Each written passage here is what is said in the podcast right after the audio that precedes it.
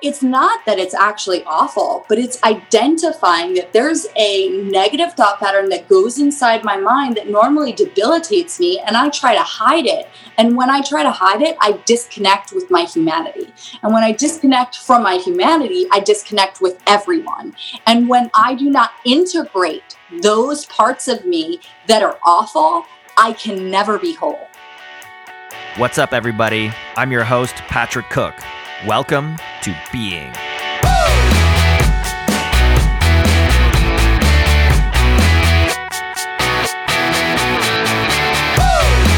Being is a place where we gather to explore some of life's most difficult questions. What does it mean to lead a meaningful life? What does it mean to live a life of purpose or on purpose? How do we make sense of the world? Really, what we're asking is what the hell is going on? My intention with this podcast is to explore what it means to be human in the modern world through the lens of creativity, consciousness, and personal development. Through authentic conversations with a wide array of guests, including artists, intellectuals, scientists, visionaries, entrepreneurs, and thought leaders, Being ventures to make collective sense of an increasingly complex world with the unifying goal of building a sustainable future for all. As humanity continues to march full steam towards extinction, we can no longer afford to simply ask, What is best for me? The question now must become, What is best for me and the whole simultaneously? And so, dear audience, I want to inspire you to take full responsibility, to find your purpose, and to engage your evolution as a conscious agent. I challenge you to live your being.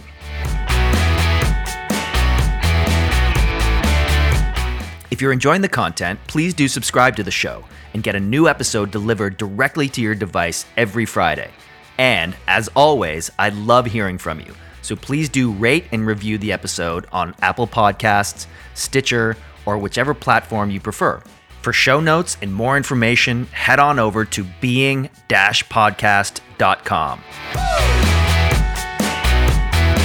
Tina Marie Clark is a model, mother, and the creator and author of the Shift Stirrer Method, a five step mindfulness method which equips women with the tools they need to shift their perception and move through life with greater ease. A captivating speaker, Tina Marie helps women of all backgrounds discover the transformative power of everyday experiences. The Shift Stirrer method encourages women to get vulnerable and honest with themselves to own your awful and turn negative thought patterns into more empowering ones. Tina Marie has spoken at many conferences and retreats like Say Hello Wellness and been interviewed by leaders in wellness like Deepak Chopra, Melissa Wood Health, and been featured in publications like Vogue, Marie Claire, Hamptons, and more. Tina Marie Clark, welcome to Being.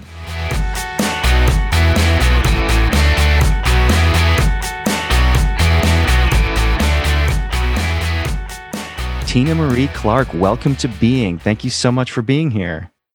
Thank you so much for having me. This is really exciting. So, you are the creator of the Shift Stirrer method, which sounds incredible. And I'm really excited to dive into that and unpack it a bit. Um, but your website says it gives you the practical steps to shift your life from chaos to peace, from self sabotage to calm confidence, from hot mess to cool and collected. I love that and all you need are your own thoughts. Sounds absolutely amazing. And again, I'm really excited to dive into that and unpack it. Um, but one of the my favorite parts of this podcast is talking to people and hearing about their journey, hearing about their story, how they started, what their childhood was like, and what brought them to the place that they are now. So, if it's okay with you, I'd like to sort of go right back to the beginning and ask you about um, your childhood. Were you supported as a child? Um, did you feel, uh, how did your childhood bring you to the place you are now? Yes. Um, I just hearing you read back my website, I'm like, yeah, like, right. It sounds amazing. You like getting getting high on your own supply because totally. I'm like, no, that and it's really um, such a power. I'm so glad that I found this within myself and within and being able to share it with other people because in my childhood, I would say that I had a really early exposure to being ashamed of myself and mm. ashamed of my family. We grew up in Section 8 housing, and I knew that we were poor. We grew up in um, Souderton, Pennsylvania, which is a um, middle class neighborhood, but we uh, were in Section 8 housing. So it, it just felt like the delta between the people I went to school with and my family were was so vast. Mm. Um, I, my mom was a single mother of three kids, and she was a hot blonde picking up her three kids with no, you know, no father. She left my father when uh, we were really young, and you know, she was just, uh, she was a rebel. And I love that about my mom. But it was, we, we stuck out like a sore thumb. We were these wild, I, I felt like we were feral in a way, wow. which is, it was the kind of a love hate thing. Cause I love that we were wild and we were really, um, unor- my mom I, I, would say my mom's parenting style was unorthodox. She okay. really now it's considered like conscious parenting, but at that time it was just wild. Right. Um, so I grew up with my two older brothers. I was really kind of raised, even though I was very feminine and I loved, you know, fashion and all of that, I was really raised like an additional boy. Mm because they just beat me up and I was really just I and I had no friends so I was always with my brothers because they had friends. So I I would say that my introduction to shame was really early on and that would set off a domino effect of self-sabotage not feeling enough and mm. creating ways in which I could cope with that to be able to fill myself up. Mm-hmm. And it didn't matter if it was positive or negative. I just knew I how to get my juice. And I would do that hmm. through, you know, being bad or getting kicked out of school or, you know, being defiant, always challenging authority. And that got me, you know, that challenging authority um, is such a blessing now mm. because I challenge my ego's authority Aha. in myself. That's so but, awesome. And I'm glad I learned that lesson. But yeah. as a child, that really got me into a lot of trouble. So mm. I just felt like I, I really was in a lot of pain right as a kid i was just in a lot of pain i didn't know how to process what was going on within me mm. and it just manifested in destructive patterns and i just looked like a bad kid yeah. and and I, I don't think there's any such thing but I was the bad kid, but I was really just the the hurt kid that was afraid mm. of being seen and exposing that I was never going to be the jock. I was never going to be the academic. I was never going to be all of these things. So, what position and role could I fill um, with absolute certainty? And mm. that was the badass. Right. And that was the wild child. So, I, you know, filled that role really well. And it just caused me, um, it worked until it didn't. And right. then that, that point where your pain is so, um, and, and your coping mechanisms your default defenses, as I call them in the yeah. book, uh, cause you to either continue down that path or change. And I mm-hmm. knew that I had to change because if not, uh, I, without the method and applying the method, and it went meth- unmethodized for many years, I know I would be either in jail on drugs, mm. um, you know, pregnant with multiple baby daddies, uh, which is no problem. But the reason why I would have been doing that was because I was living in chaos and fear. Mm, yes. And I just had um, just whew, like the. I, the depths of the destruction that my ego the lengths it was willing to go was so far that there was nothing off the table when it oh came oh to what my ego could come up with to defend myself and it was like uh, you know i would defend myself from an eye roll with this disproportionate reaction and right. my reactivity just caused me so much problems. It was just this cycle where it would be like, okay, I would feel ashamed of myself and I would react in a way that would cause me to feel guilty and then ashamed of myself. And I was always in this like mm. repair attempt to cover up my shame. Mm. Negative feedback loop.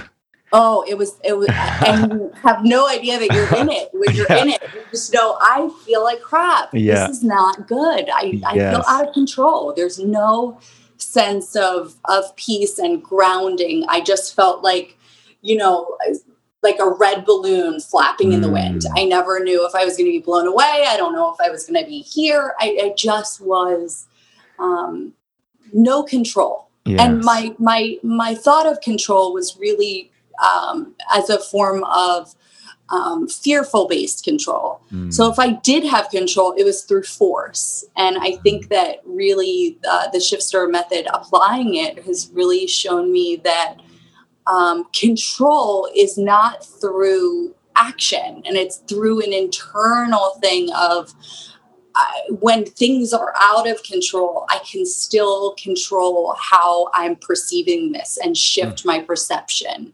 100%. And I think that that gave me like, that was the real control. That was the real point of power. Cause I was like, you know, exchanging this um, like false sense of control mm. that was from my ego. And then when I started to like, you know, explore, I was like, wait, this just feels so much more it's it's more accessible mm. meaning all the things don't i don't have to tinker with the external world mm. to get this mm. oh my god i love it i just want to move back to what you said at the very beginning that um, you were instilled with the sense of shame right from the beginning and is that something that you learned was that something that maybe was cultural like i'm really fascinated fascinated about ancestral patterns and how they're proliferated unconsciously. And that's why I love talking about people's childhood. It's like when we're ingrained with these cultural beliefs and shame um, and guilt, and how do we overcome those? How do we develop the consciousness first to become aware of them and then shift out of them? So was that? A, do you feel like that was a, a cultural ancestral thing that was maybe your mother was passing on unconsciously? It is so fascinating that you're asking me this because nobody's ever asked, but Seriously? it's so important. Yes. Oh my God. It's like the basis of everything. No, I I I had started so I have a really deep and beautiful connection with my mother. She's like mm. my she's just uh, like I feel like uh I don't know what they call them in Star Wars, but like there was the you know the master Jedi's and then they were their little like you right. know apprentices uh, students right. Yeah i feel like an apprentice. And my mom is just like a, a, a jedi master. She mm. really has has done such profound work. And we have this deep connection and we can talk about these things. And i remember you know having this conversation with my mom about how a child interprets the external world when they are telling their parents how does it absorb to the child mm. so let's just say i had an experience um, where somebody made fun of me at school and if your parent has sh- shame or is you know uh, sensitive to shame their reaction will basically or nine times out of ten be coming from their default defense. Totally. The way that they handle it. Mm-hmm. So I believe that my mom had been, um, ex- had experienced shame in her childhood. And when I would come home from my experiences at school, I would speak to her about it. And I didn't have the mother that was blowing me off. Mm and I didn't have the mother. I had the mother that said, "Well, let me go kick their ass." Right. you know, I had the mom that was like, "Show me where they live." Right. You know, I had a mom that that had my back so um, intensely that it mm. also inadvertently confirmed the truth of that shame, mm. and I ingested wow. it. Yes. Right. Meaning, as as if I, I didn't have someone saying, because I, I, think about it with my children, I have two boys, and I, I think that there's a delicate balance with parenting mm. because you don't want to be the parent that's like, that's not happening and not affirm your child's truth and what they're telling you. Right. But I do think that there's somewhere in the middle that I think works for different families. But as I observe it, and as I deal with it with my children, uh, how how would I like to receive their information that I can still hear them, but without confirming that that person is right or that mm. that, that they mm. should ingest that. Mm. And I think that because we were all, my mom was so young and we were all really growing up together. Right. we were growing up together. So if I could uh, imagine, because um, I was talking to my partner, David, and he, I was like, oh, so how did it go with you if like somebody was made, you were made fun of and you mm-hmm. told your dad? And he would say, um, like, Turkey. He probably doesn't even know where that is in a map. Right. Because they're from Turkey. They were right. from Izmir, Turkey. And they would say, gobble, gobble, gobble, gobble, gobble. Right. So he never ingested that personally because he was like, Do you even know where that is on a map? Yeah. Like he was able to use his his brain and his mm. like uh, you know wherewithal about geography, and that was a defense for him where he was able to uh, defend himself through knowledge. And that that can cause you know a desire to want to be really knowledge you know yeah, uh, really totally. educated to the point where you you know feel invisible mm. invincible um there are many patterns and many paths that that can manifest but mm. i think that even just being aware that that is a part of our our connected journey. My mom and I chose each other to yes. reincarnate on this earth to be together, and and all of my family members. I just uh, recently lost um, my father, and uh, you know, one of the things that gives me so much peace is knowing that I chose him. Mm. He chose me all of this that we chose was to evolve and to grow. And there was nothing that we signed up for before we came to these bodies that was not designed for our fundamental evolution and our family's evolution. Totally. So when I think of my mother and I think, oh, she had this um, experience of shame, and then we um, adopted some of those default defenses. Mm. And then through awareness and her doing her own work, we were able to kind of deconstruct that to be like, wait, this can stop with us. Mm. So this powerful. pattern can stop with us. Meaning, yes. you were the first person and you were the most courageous. My mom was the most courageous because she didn't have the skills. Right. I had a mother that really did the work to be able to unpack that and really figure out what was that within me.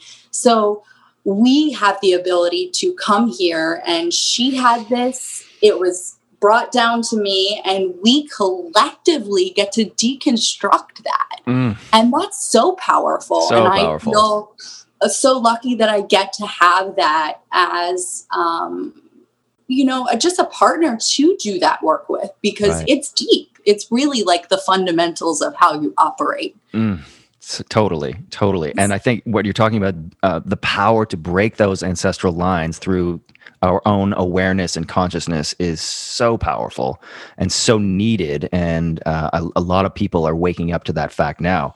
But i wanted to ask you we were sort of talking about the negative feedback loop that you were in of you know challenging authority and externalizing um, that shame and um, as kind of a survival mechanism. So i'm really curious when did you shift from the realization that okay i can't control my external world. This is an internal thing. And what were the circumstances that brought you to that awareness? Because I think it's really important for people who might be in that situation to have some practical uh, examples of other people have broken out of it. I so I people ask me this all the time, and it's not one moment. Mm. And I don't want people to think that there's this one moment where you're like, okay, my life has changed. Right. Or oh, there's this, I can remember pivotal moments, but really it's like it, it gives you a glimpse of what is out mm. there. And it's your job to seek and eh, seek more glimpses of that and Right. invest your time in uncovering that and i Mm. believe that everyday experiences are are opportunities for that ability because we're getting annoyed and anytime a stir in the shift stir method is anytime we deviate into a negative thought pattern Mm. where we feel as though um, you know i call it the eye of the stir the part of me that identifies with this narrative that is coming in through my ego's narration Mm. Right. the I, the me. You hurt me. You offended me. You didn't consider me. Like Mhm. the I, the Mm. part of me that identifies with self as as a point of taking offense, being upset, getting Right. rattled. Um, and, but I do think that there are times, and I am um, not someone that is able to just um, think about things when there's not crisis. I am like I dive in when there's crisis, and then I and, and then I hibernate, and then I apply. right. Crisis hibernation apply. awesome. And so I think that um, all of those times, uh, whenever I was in pain, whenever something, when my destructive default defenses caused chaos, I would have an opportunity to look back and see what my part was. Mm. And I think that that's one of the most powerful things eh, eh, my mom would say when we would be working through stuff and I would be so offended and I would lay out my material of why this person sucks. And um, my mom, and when we would get off the phone, she would say something that was the most infuriating yet liberating thing.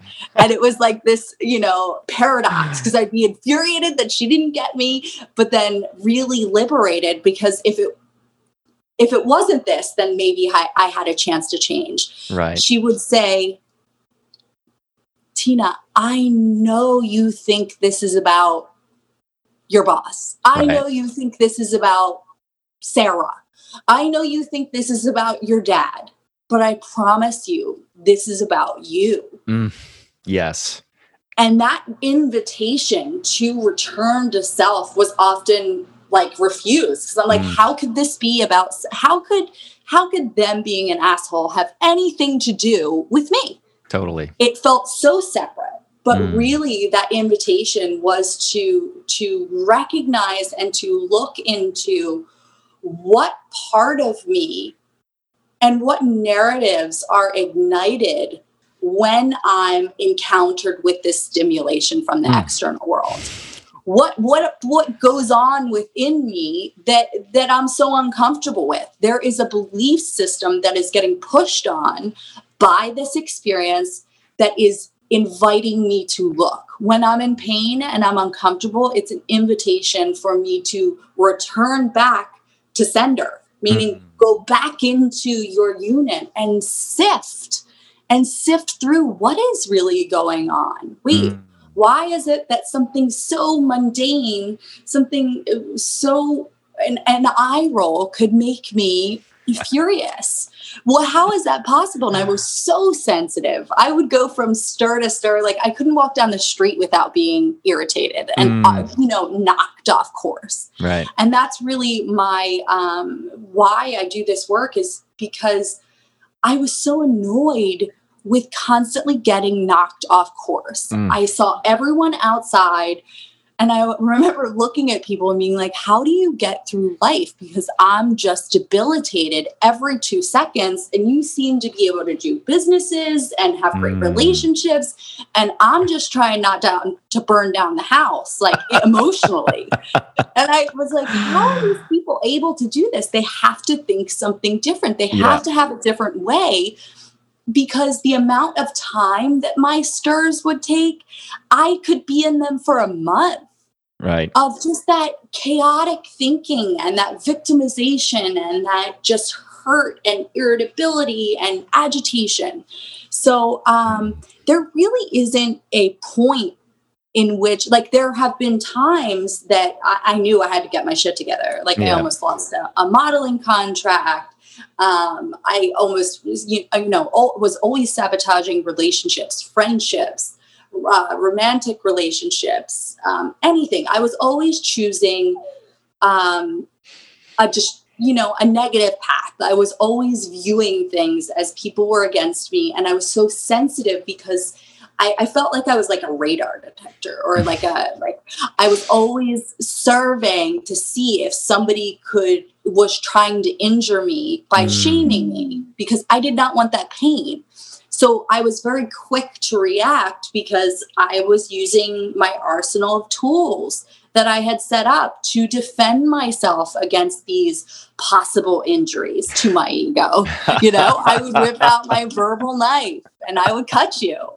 You know, I, I really spent so much time sharpening those skills, sharpening those weapons that I was like a little ninja. I had oh it all there and and and really realizing that I could lay down my sword mm. and still be powerful, that the ultimate strength was laying down my sword and surrendering. Mm.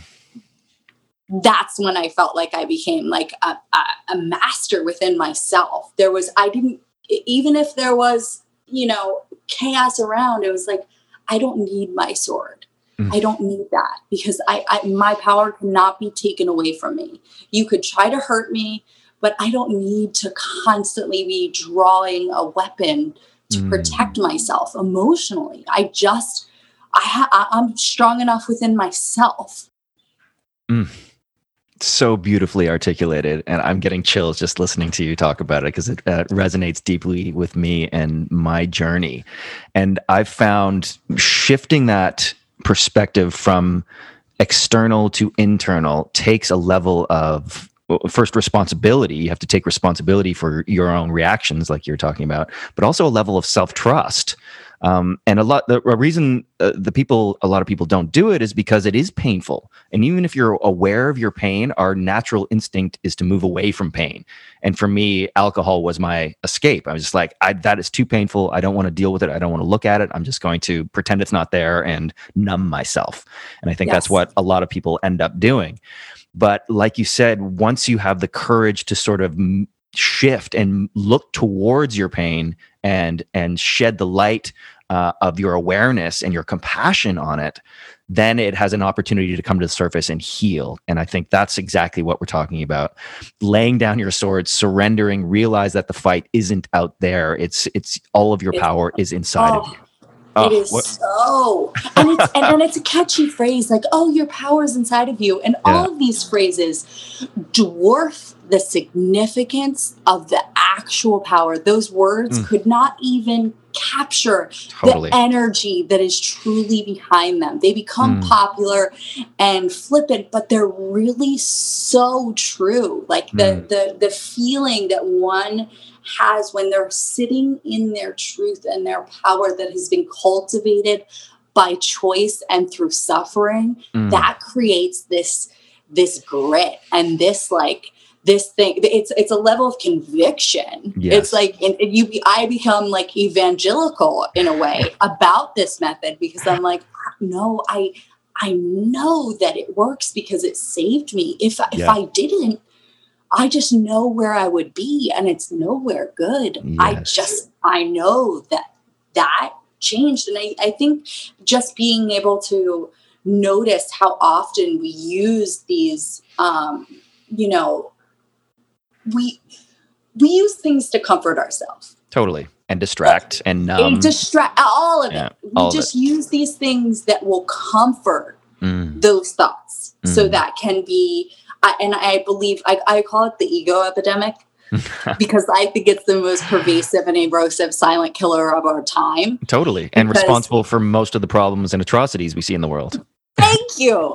Thank you. I'm like, oh my gosh, road rage, all of like you don't think that the the basis of, you know, the opioid epidemic and yeah. alcoholism is not wanting to quiet the ego's narrative totally. narration of you yeah. it's just wanting to soften that yeah. and that's uh, you know and uh, it's when we offload pain Mm-hmm. We want to push it. it, away. Yeah. We want to get this off of me. So if I am feeling and I'm stirring and I want to offload that, I could offload that on, you know, somebody I could hurt someone physically. Totally. I could offload it by, you know, drinking a bottle of wine. I Mm-hmm. could offload it by, you know, constantly getting into the same relationship and never hmm you know, going from one person to the next and never really experiencing the truth of it. Yeah. And I think we are in a culture that is um, designed to make us think and believe that those things are actually fulfilling. Mm. That they will give you, and, and there's a temporary, like there is a momentary sense of relief, meaning sure. when you have that drink, you will actually access that relief Yeah. it's just not sustainable Totally. and i think that that's really the crux of this is the sustainability of it can i repeatedly do this and expect the same results it's like Mm. okay well if i had one glass of wine tonight you know over the next three months i'll probably need two to get to that same level of numb Yeah. so that continues and that you know is is a cycle that you you know you're aware of and that can be so destructive and Totally. and really um, setting up systems and being aware of systems that are sustainable that Mm. i could do this and access this thing and it's not going to get any less powerful or more powerful it's like right. um, the shift stirrer method i always say um, it's foolproof yet my application of it is flawed Okay. M- meaning if i access it, it, it's as powerful and as potent as it's ever going to be when i'm applying it Right. and if i don't i don't it doesn't change its form it doesn't Right. change its power so i don't need to have like two shift stirrer method books to be okay it's like these principles are the things that guide me and i don't need anymore it's Mm. there and it's there when i want to access it Mm. and I think choosing systems that are sustainable, that I can get relief from. And this is, as you know, not for the faint of heart. Mm. We're No. hardwired to reject that and run from self. And society and everything is giving us copious amounts of ways to escape Yeah. you can't walk down the street without being advertised to directly uh, to to escape your Mm. reality or Mhm. to have a glimpse of you can get this like little taste of instantaneous relief Mm. but that's not sustainable relief and i think that many people are getting to that point where they're they're like wait this isn't actually comforting me it gives Right. me a short little burst or a short little sensation but it's not really giving me what i'm really searching for and I Mm. think that we are all, now that we're, you know, going through this global pandemic, we're kind of sensing that Yeah. People are because we're at up. home with self and there is an awakening going on. You're either going to go this way or that way. And I think, and that's what, um, when I when I go in the you know a fearful mode and I'm like, what does this mean? When is this ever gonna? I'm like, no, but I'm also inspired by all the people that have the time and the space to ask those big questions. Yes. So if I need to stay home for a little bit for the collective to have that, including myself, because it's Mhm. not like your work is done and you're like, you get to this point. It's like, no, no, no, I'm having to explore myself as well. So if that is happening on a collective basis and that there's um, even a small fraction of people that are that are getting a glimpse of that it's really an inside job, Mm. that makes me so happy and Mm. so like i'm like yeah there's other people on this you know path there's other people you know illuminating the way and way showing and and um sharing their story Mm. That's really exciting to me. So that that softens the blow of all this going on the chaos. I'm like wait how can i make sense of this? Yes. I can make sense of this by saying like if if if me and my family are all connected, then if we're all connected, there is something there that um, is not going to be talking about on you know cnn right. you're not going to be talking about the evolution of your soul on mainstream media but when i look below all of the craziness and the chaos i'm like wait there's there's a lot going on for people to have the opportunity to look differently mm. and they hmm. you know uh, uh, ingested so many things that haven't worked that I think people are starting to to get that, and I'm excited for them because mm. I'm excited for the peace that they potentially can have and access, and that's what I want for anyone. I want that for myself. I mm. want to remind myself that I have peace or that I have access to that peace, mm. and uh, that makes me happy. Uh, me too, and I totally agree with you. This um, is an opportunity a global opportunity for everybody to be still, to take stock, to um, reflect, to inquire, uh, and to really come to something that is meaningful, to question everything that they've been taught, all the beliefs they're operating from, uh, and the people that are doing that. I honor each and every one of you because it is challenging, it is painful, it does suck a lot. But what's happening, I think, and I agree with you, we're reaching a tipping point of people waking up and the more we can and that's a primary reason i started this podcast is to to share your message people like you and to put it out there in the world that there are real people going through real struggles. And here are some practical steps that you can take to facilitate your own journey.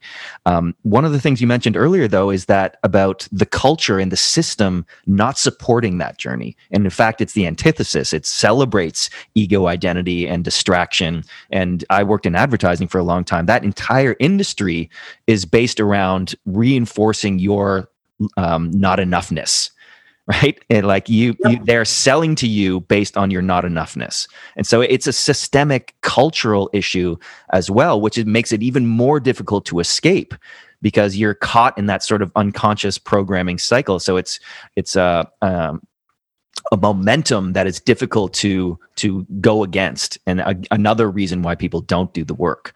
Um, so again i applaud you and everybody who has the courage to to do this work because it is so powerful and i am super hopeful as well. Because each yes. one of us that does this work then contributes to a collective consciousness of awakening that will fundamentally change the planet. And I, f- I feel like we've reached that tipping point and maybe been past it. Now it's just going to play out. So that's yeah.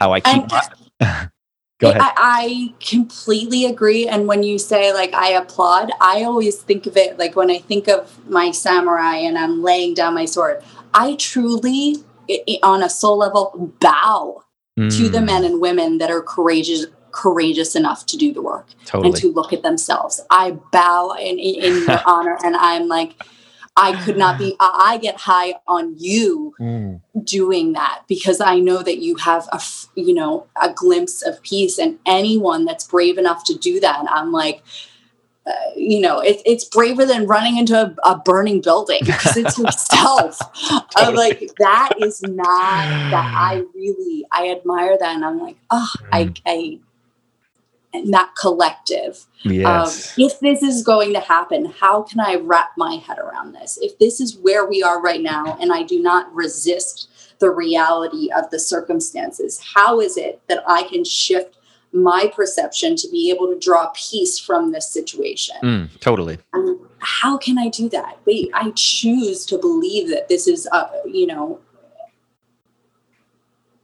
for our evolution and yes. in, an invitation for that. Totally. And that's when I can like, you know, quiet my mind where I'm like, wait, no, no, no, no, no, no.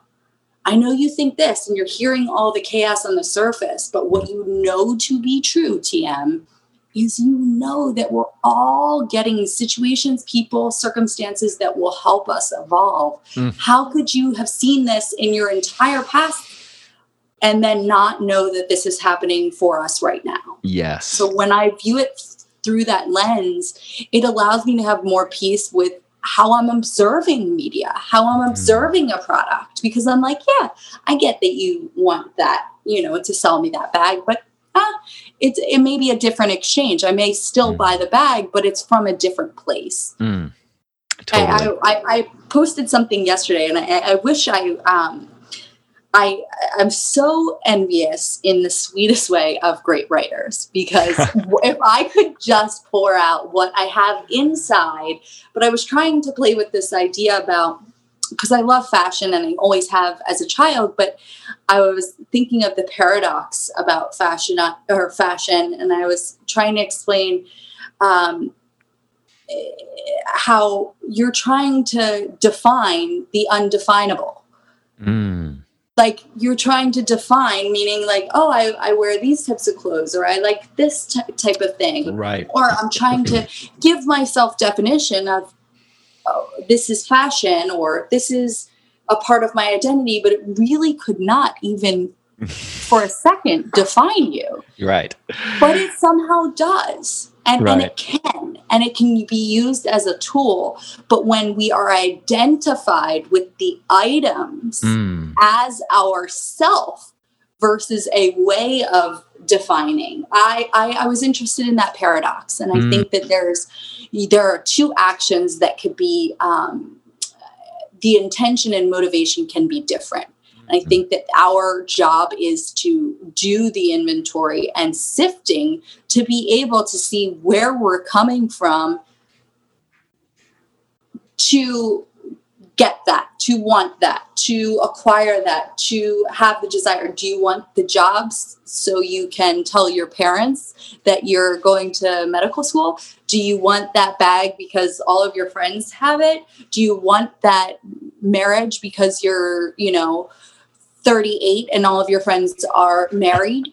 Uh, do you want that, you know, two sets of kids because you're 25 and you, you know, need to make that mark? Do you right. want that vacation home so you can be on the same street that your parents decided for you when you were a kid that you mm. had to live on that street?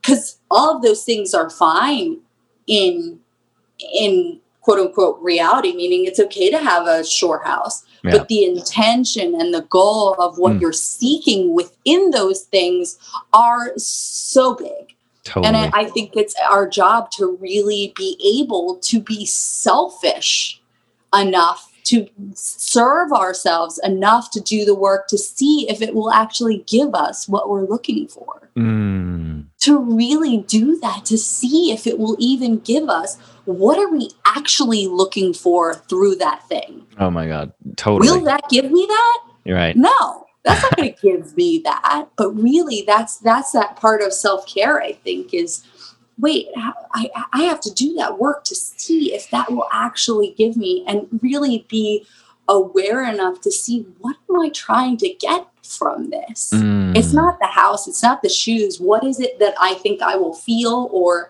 encompass or embody by that thing or circumstance. Mm. And when we're honest enough to own it, yeah. own what it actually is, not pretend, not say it's this, no, really own it, even if it's dark. It's like, no, no, no, I want that because I want to feel this or right. whatever it is. Um, that is a place of um, just actualization that causes so so much of a ripple effect in your life that is it's magnetic when you have that. Mm. Yes, I love that. And uh, what's coming up for me is, and this is an inquiry I invite my clients to to go into, is where are you creating from? Not necessarily what you're creating, but where are you creating from? And you described it mm-hmm. um, as uh, you could be creating um, from an ego place, which is a place of lack, where you're trying to identify, you're trying to make up for something, or from a place of wholeness. And when you sort of distinguish between those two and you continue to do the work to come back to wholeness, to your truest essence at the deepest level, and then you create from there, it's okay to want the house or the car because the motivation is coming from a place of wholeness, not from lack or scarcity. Amen.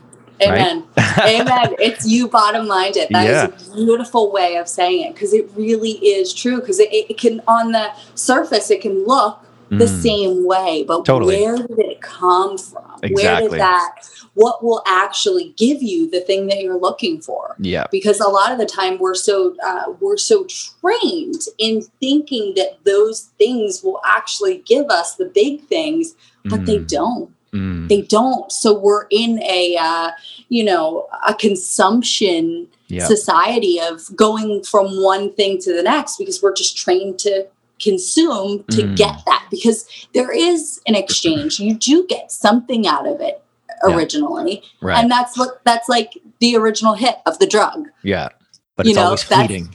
It's fleeting. So you're just like consuming, consuming, consuming, and you're like, eh, wait, this doesn't this doesn't fill me up. We are in extraordinary times and facing unprecedented challenges. Never in history have we been so connected yet so divided at the same time. Now, more than ever, there is a fundamental need and desire for us to come together in community to experience real and authentic connection with our fellow human beings, to be part of a tribe of people who are doing the challenging work of making sense of the world and their place in it to have a safe space to be vulnerable and to get the support we so desperately seek as we navigate the complexity of modern life. This is why I have created the Being Community, an exclusive online community for people who are fed up with the toxicity, conflict, and censorship that is all pervasive on traditional social media sites. This community is for people who are doing the work of awakening, of personal development, of healing of peeling back the layers of conditioning and unconscious programming. This is for the people who have the courage to say yes to life and to becoming the best version of themselves for their own benefit and the benefit of all. This private group will have all the functionality and benefits of a traditional Facebook group, but will also offer live group coaching calls, access to exclusive content and trainings, plus personalized guided meditations, and behind the scenes looks at the creation of the Being podcast.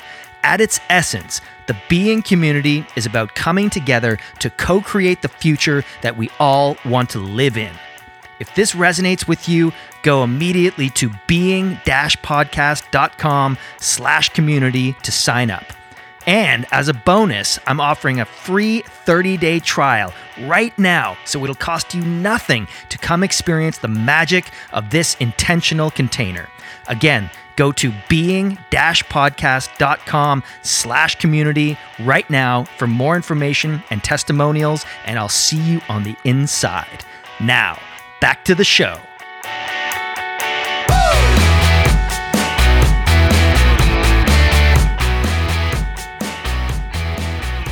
Yeah, well, it, it, again, what's coming up for me is it's a um, operating from a place of being. So you know, m- most people um, cannot sit by themselves. They can't sit in stillness because it's too uncomfortable. You know, they can't, and so that, but that's where you.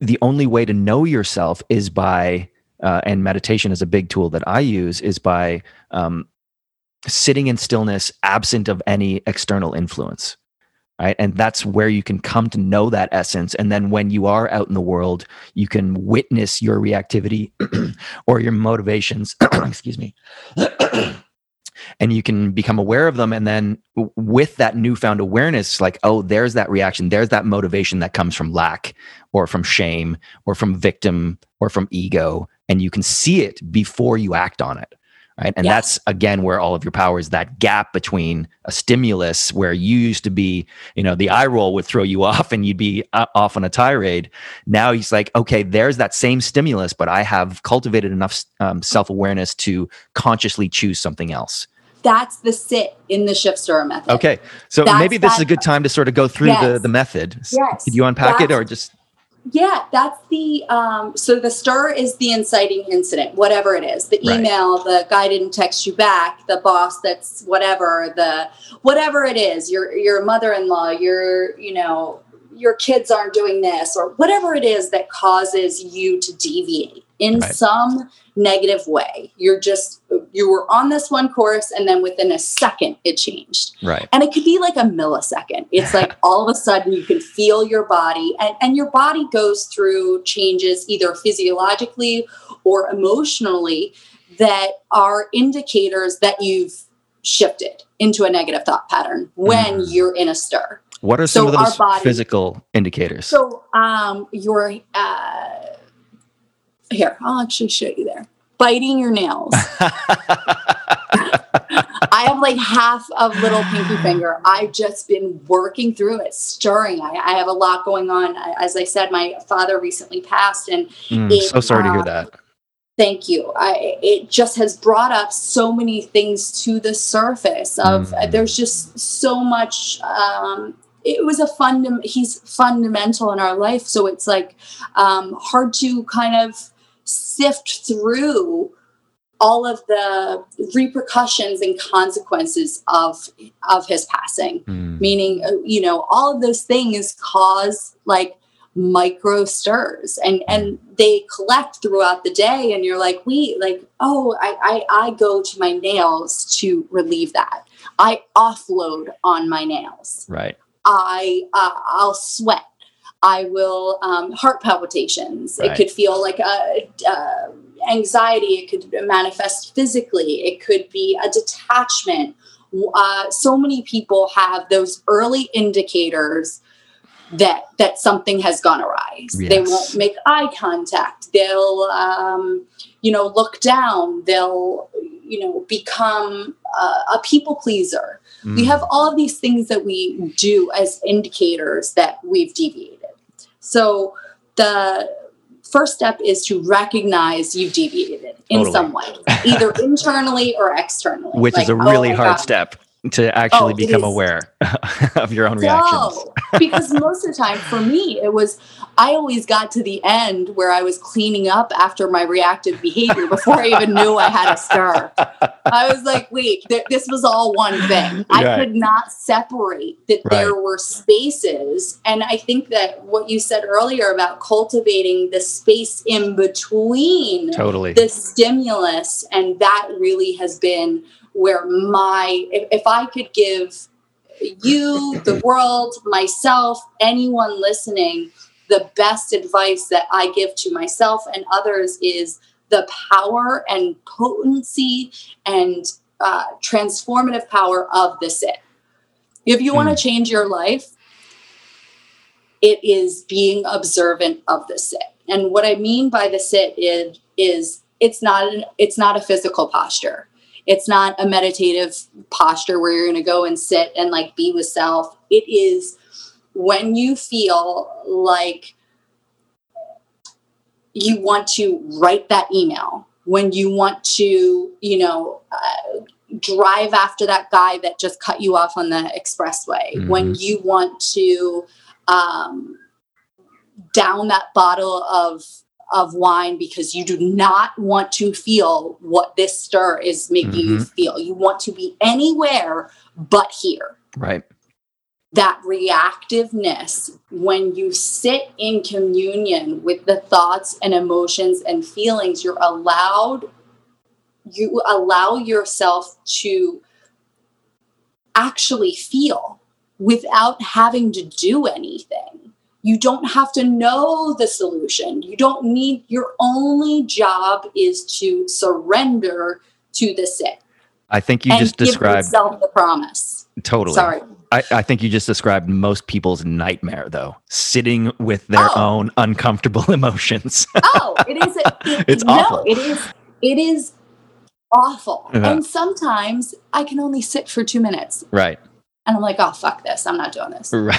Like this is for somebody else, right. or I'll sit on something else, or Yeah. I'll sit later. You know. but you're but you're totally right that's where all of your power is if you allow whatever emotion that's coming up just to be there because i i uh, describe it as your emotional guidance system those emotions are Yes. there for a reason and if you ignore them you push them away you numb them you're missing the wisdom that they're there to impart in the first place Amen. Right but. That doesn't true. mean it's easy like i No, I still get not. fits of anxiety and I'm like, fuck. And I, I just, I let myself allow myself to sit in it. And the beautiful thing is it tends to dissipate more quickly if you give it the light of your awareness. Right. Oh, and so absolutely. even if it's incredibly painful, you take solace in the fact that it's temporary. Right. And Yes. it is going to pass. But the more I found, the more I pushed it away, the more I tried to numb it with alcohol, the stronger it got because I wasn't listening to my own body's wisdom.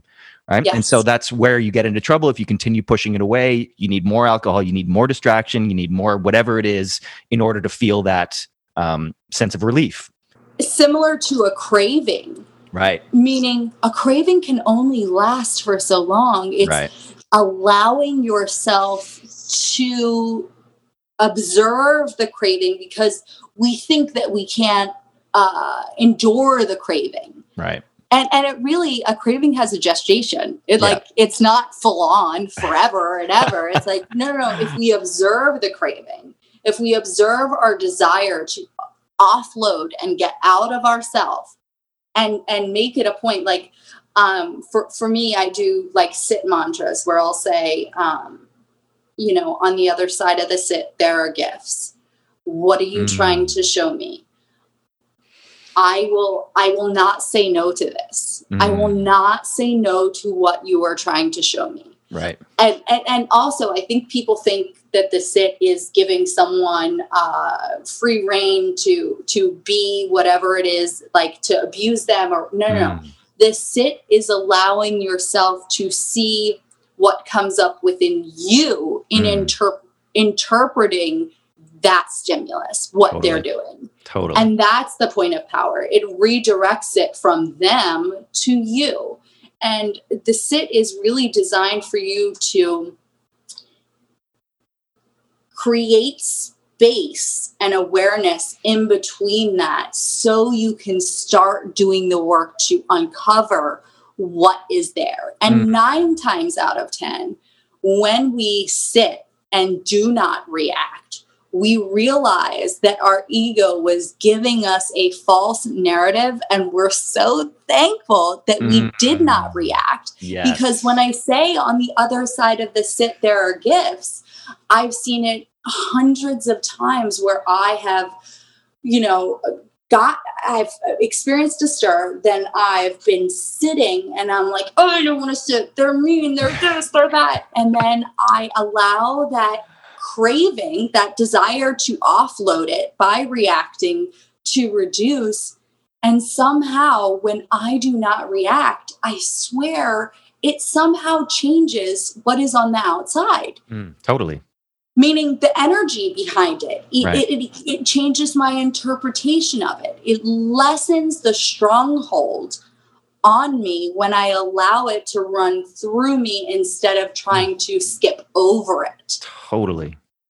and that's really uh, when, when i when i can look back and think of all of the times where or, that i wanted to react and i didn't i'm so embarrassed by what my brain thought and was instructing me to do because i was like girl you were so off on that nobody was trying to get you nobody was trying to hurt you but i interpreted that information it hit on my own you know, system. Mm. And it caused me to use my default defenses, pick yeah. up my swords, pick yeah. up my shield, my backpack, and go in guns blazing. But my job was to be able to just sit and soften and surrender mm. to whatever it is that I was supposed to see. Yes. And I think I got selfish to the point in, in the best way where I was like, "We, I'm not missing this." Right I'm not missing this opportunity.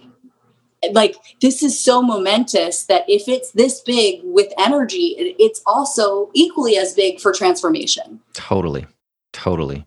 And I think a, a trap that people fall into is it, they start to judge, they, they're sitting in their um, difficult emotions and they start to judge themselves. They're like why am i still in this? Yes. like why like they they go into blame and to victim and to shame.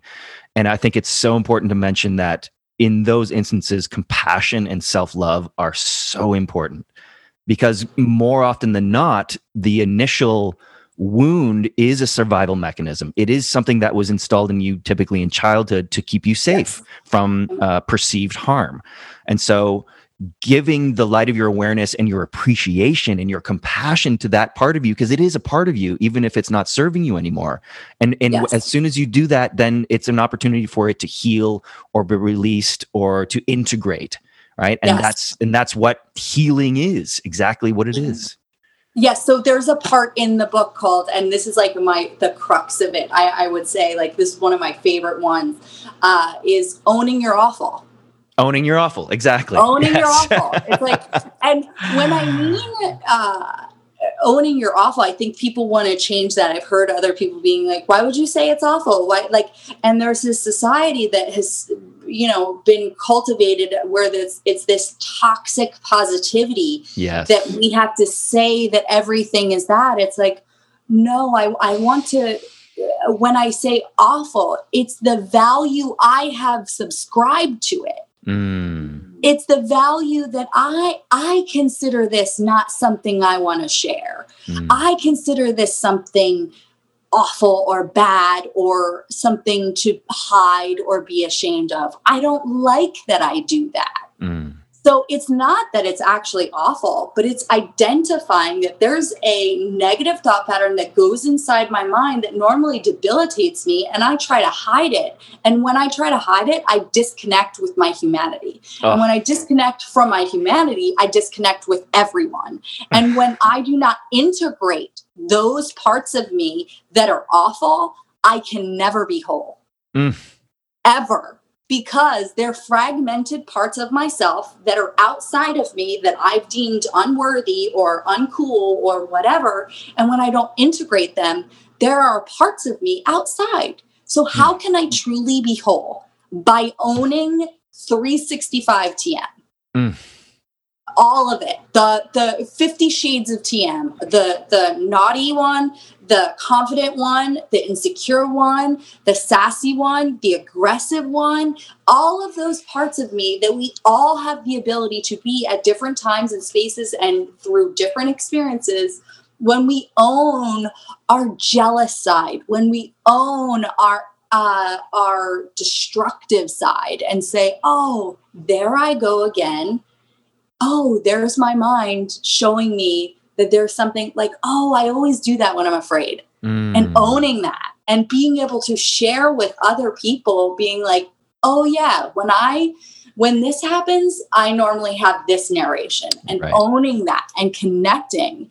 And everyone, or I, not everyone, but I think our society has been taught and indoctrinated in this way of only showing and only exploring and only um, you know giving validation to the the beauty or the Mhm. sweet things but really delving into the truth of what actually happens and Mm. and and how often we are same same but different yeah. you may deviate with this and I deviate with that. But at the end of the day, it all comes down to we were afraid and we're trying to protect ourselves. Totally.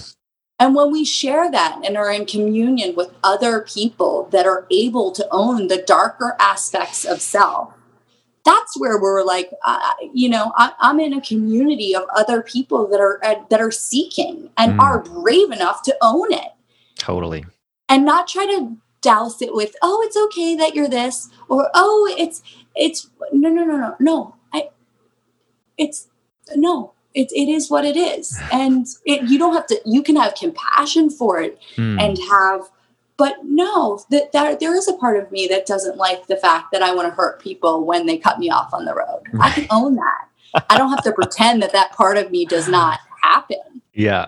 But in owning it, there's also an opportunity to to evaluate whether it's serving you or not and be able to shift it into something else. Right. And, and like you were talking about earlier, it's worthy, uh, it's worth investigating our motivations because often there's many motivations and uh, often a handful of them are conscious. You know, and so we have to become aware of all of our motivations and the unconscious ones that are maybe coming from a place of lack of wholeness or not enoughness or blame or victim. And those responses like okay i do respond jealousy uh, jealously. That's a difficult word to say in this situation. Um where what is that motivation? Why is that reaction there? Right? And so, Yes. so owning it is also an opportunity to shift it if need be or just let it be and owning it and being like, yeah, yeah, I get jealous. Like Yeah. there's it takes the buzz out of it. It's Yeah, like, totally. yeah, it's like you like you can catch me it. being jealous yeah and it's okay. I'm not rocked by that. right I'm not it's like, no, no, no, that's a part of me. I don't have to only give you the the like pleasurable, sweet, kind, um, uh, you know, uh palatable versions of me because when I don't share that with others, I believe that those things should be hidden. And Right. that's when I can't have wholeness because, and, and I don't believe that everyone is deserving of all of your stuff, but I Mm. believe to, to create deep connect. We're hardwired for connection. We Totally. need to be seen. And when we share our stories, we share everyone's collective story. Mm. And when we have a culture that is owning that and and and really extrapolating and giving breath and consciousness, meaning sharing that, it it allows us to collectively grow because you're like, oh my God, that happens to me too. yeah, exactly. Oh my God, I do that. Oh, oh my gosh, I used to do that. And you're able to reflect on Mm. well, what changed that you don't have to do that anymore? What was your realization that that used to be you? What Mm. changed? So you can impart that on someone else and be like, oh my gosh, I didn't even realize that that used to crippled me, but now it's, I, I think it, of it as like um, things becoming benign. Right. it was like before they were you know just catastrophic and caused like chaos in your body. And then now something is benign. It doesn't mean anything. It's like yep i'm a you know I, i'm a raging bitch. It's like you don't want to be but owning that it's like yeah yeah i can be yeah, Yeah. you're right uh, that is okay and it not knowing in what situations am I that? And, and am I comfortable with my um, inventory about what's going on within that story? And I think that that makes you more, um, you're less susceptible to other people's um, ideas about you when you Mm. own it. Totally. You're like, okay, you, you think I'm this or that. It's like, you're right. I Because yes. I, and, and that becomes more of a like you're just more powerful within yourself because you're like I don't need to resist my humanity. Right. I don't have to resist that or pretend that that's not there. It's when I honor those parts of myself and have compassion for Mm. the part of me that wants to control people, compassion for the part of me that wants to, you know, drink or do drugs or, uh, you know, gamble or overeat or whatever it is that I do. Mm. Like having compassion. What is it that I'm soothing when I'm doing that? Yeah, I do do that Mm. and that's okay but That's i'm okay. in i'm involved in exploring why Mm. but i don't have to feel bad while i'm exploring i can just own it totally. it's just like that's where i'm at this Yeah. is This is it. this is it beautifully articulated, Tina Marie. Um, and, and what's coming up for me is uh, what we are talking about earlier on how this is sort of a cultural wide issue where um, you know the social fabric the social currency especially in the west is just this superficial likability like our engagement with most people in our lives is so superficial that we're just communicating to get whatever i need from you whether that be a business deal or money or sex or love or whatever it is that i want from you. It's a very superficial interaction. And so our connection on a day-to-day basis is is incredibly shallow. And so we're missing this fundamental connection with other human beings because we don't feel safe enough to be ourselves fully we don't and that's a primary reason why i started this podcast in order to have these conversations that are raw authentic vulnerable. So other people can say oh my god tina marie's story is so similar to mine and i didn't realize i was doing this. Now i see it there's an opportunity for them to own it and to change. And so yeah and to even Right. recognize it. The power Yeah. of just recognition yeah. of being able and i think that people have these um, ideas and facades of who they are. And when we when we cage ourselves by not sharing those things we Mm. actually lose our our sense of self. Yeah. Meaning we we disconnect and we don't allow ourselves to be sh- uh, seen and also to be uh, loved. We Yeah. like block out our true essence of being loved for what we actually are Mm. what we actually are. And Mm. I think that there's opportunities no matter what the circumstance, no matter what business you are, to infuse that. And I do like say I'll have a um, an opportunity. uh, Somebody will send me a product, and it'll be you know a fashion thing. I love fashion, but that Mm. does not light me up in a way like I don't care to tell someone where my jeans are from right but I'm happy to talk about the shift stirrer method and how my fashion flows through that and Right. what I've seen through that. But I cannot just, you know, it, it, it's that's a short fuse. Like somebody's willing to pay me for that, but that doesn't give my true, like, it has to be, there has to be that duality for me to feel like it's worth it Mm-hmm. It's it's a value meaning Mhm. it's a valuable it's giving me nourishment and it's also going to provide someone else value. It's like it's it can't just be fashion. It can't just be that. It has to have this duality because that's what makes it valuable Mm. to me. It makes it valuable meaning it's it's fun to know the story. Like i i you know and i say this with um i hope that people can understand this but i in in my current lifestyle i could walk into any store and buy you know any fashion item that i want Mm. and it is so boring it is so boring because there's no texture there's no feeling there's no story. So for me Mm. i'm on etsy 24 7 Mm. and my girlfriends are like why don't you just like go to bergdorf or what? And i'm like it doesn't give me that charge. I need to have something else. And that's the value subscribed to me. No somebody Mm. else could be like the value is being able to buy the latest chanel thing. I can do that but that doesn't fill me up right. that doesn't excite me. What excites me is like, okay, I got this from this, you know, 85 year old woman that was, you know, had these robe collections and I, I, I could find that and I source that. That's what gave me that, that burst, that, Mm. that, that real like excitement. Mm. It doesn't excite me to go into a store and just buy it. It's easy. It's way more exciting for me to find a way to be able to um, have fashion in my life in a way that is not so easy. right. Anybody can look good going in and saying to a personal shopper, you know, buy me all these five things that are trendy. But there's something so valuable and so cool about something reimagined and not so expected and not Mm. so um, it's like no no no i subscribe the value of this being beautiful Mm. not someone else because somebody else wore it Yeah. i was i was at a, a antique store the other day and there was this was a stir i saw this little like vessel and it said beautiful handmade vessel and i remember looking at the tag and saying don't tell me it's beautiful. Like don't tell me it's beautiful. I'll tell you if it's beautiful.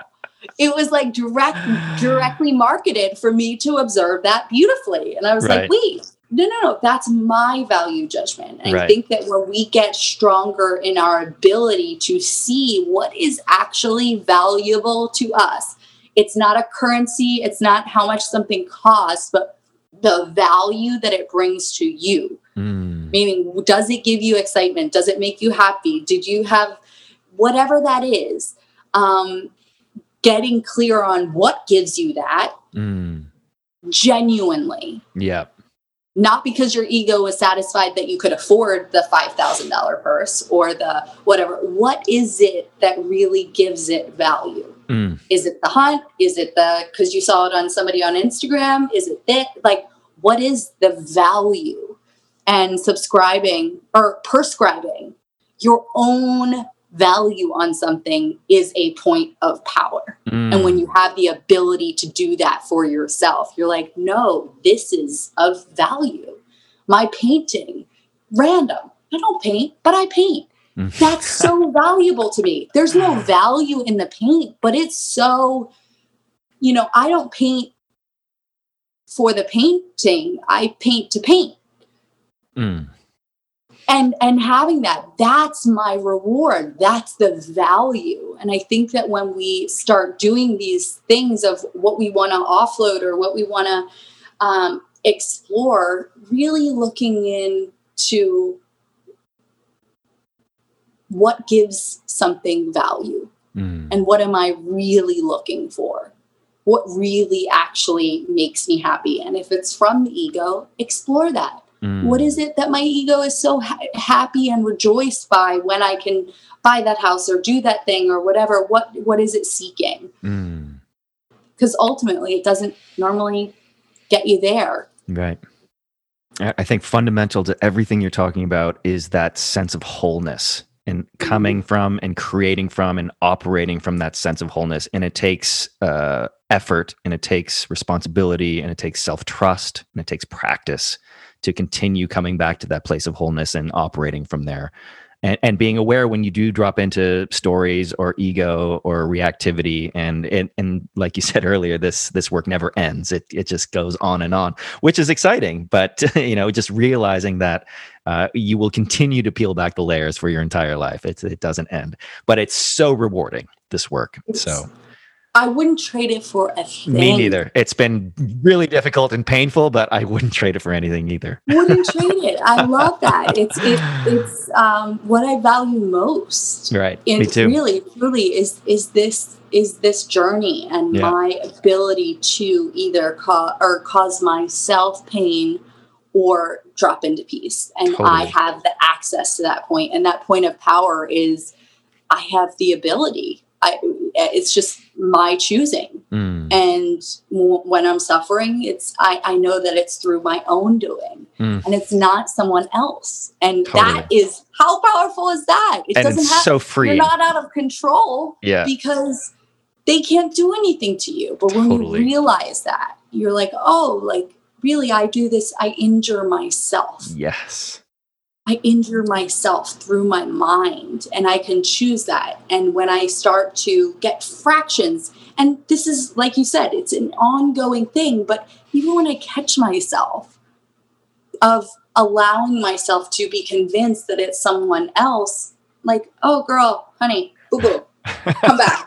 boo boo, you better come back. You're you are cruising for a bruising. That right. is not the way. And it's like a little indicator, like, you know, says to me, like, come back. That's not, that's not that direction. That's not going to give you what you're really actually looking for. You think mm. it's that, but you're really looking in the wrong direction. So when you return to self and go back to yourself, mm. um, that's really the the reward.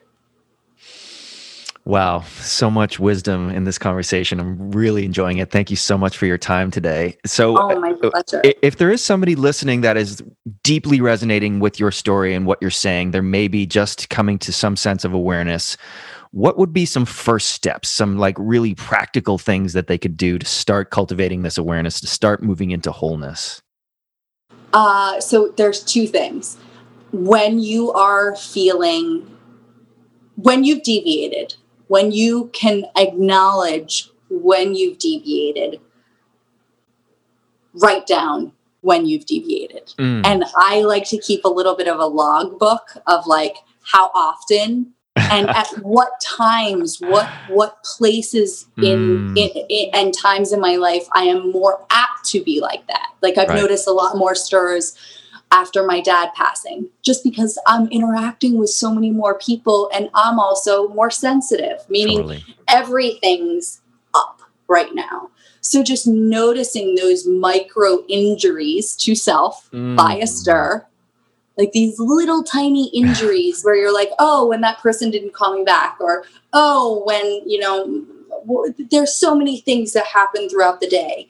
Um, you know, when I didn't get my UPS package, oh, when, you know, they didn't thank me for their the thank you card or whatever it is. Those little micro injuries that we cause to ourselves, do an inventory of your day. Mm. And just say like, "Oh, where did I lose my power? Like where did I like get a little like pulled? Where did I get that little thing?" And sometimes it could be a full thing where it's like, "Oh, well I got in a fight." Right. Or I, I, you know, I yelled at my boss or whatever it is, but really just taking a day of observing when that happens and and kind of just being like, oh yeah, when it could be as simple as they didn't call me back.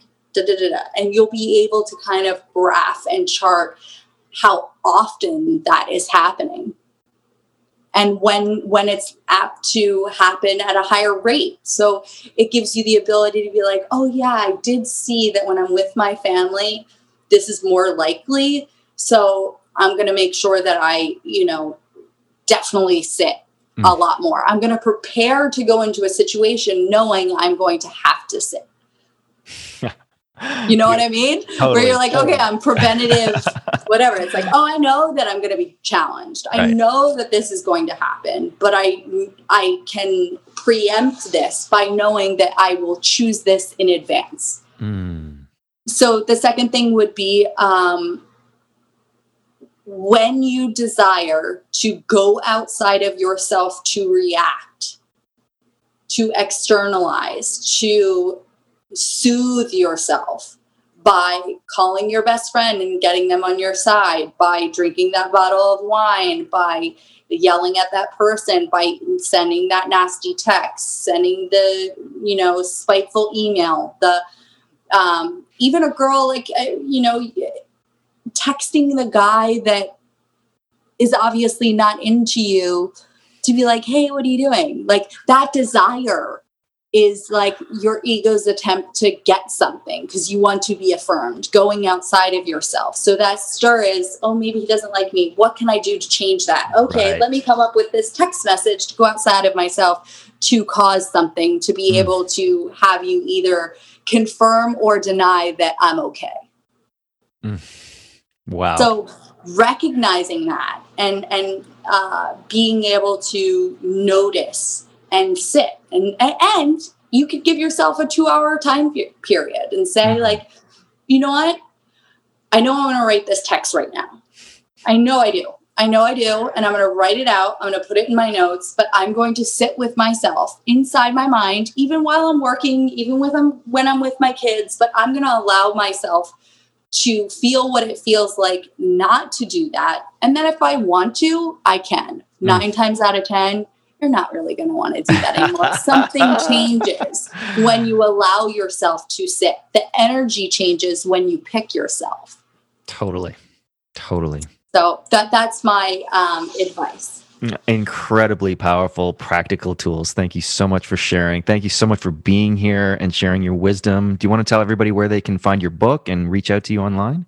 Yes, so it's uh, you can find me at at Tina Marie Clark on Instagram.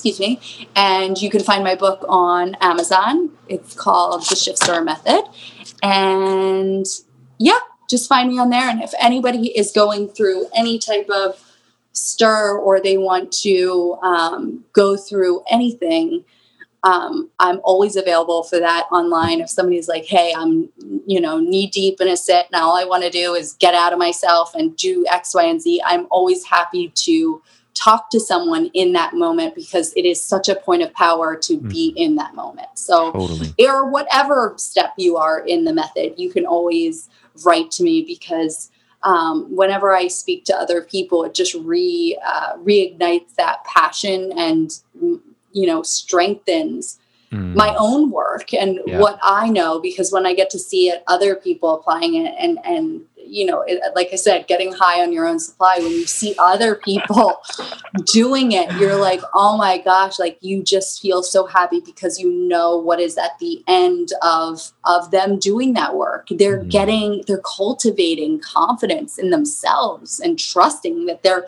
powerful enough to sit that is the coolest thing ever observing and being a part of that is um, you know it, i feel so lucky to be able to do that so anybody can reach out to me please um, if you have anything i'm you know up at two o'clock in the morning you know texting people back awesome. I will, of course, put all those links in the show notes. Uh, once again, thank you so much for being here. I have one more question for you, Tina Marie, and it's this. If you were to take all of your experiences, all of your knowledge, all the wisdom gained, and distill it down to one message or one sentence, what would it be?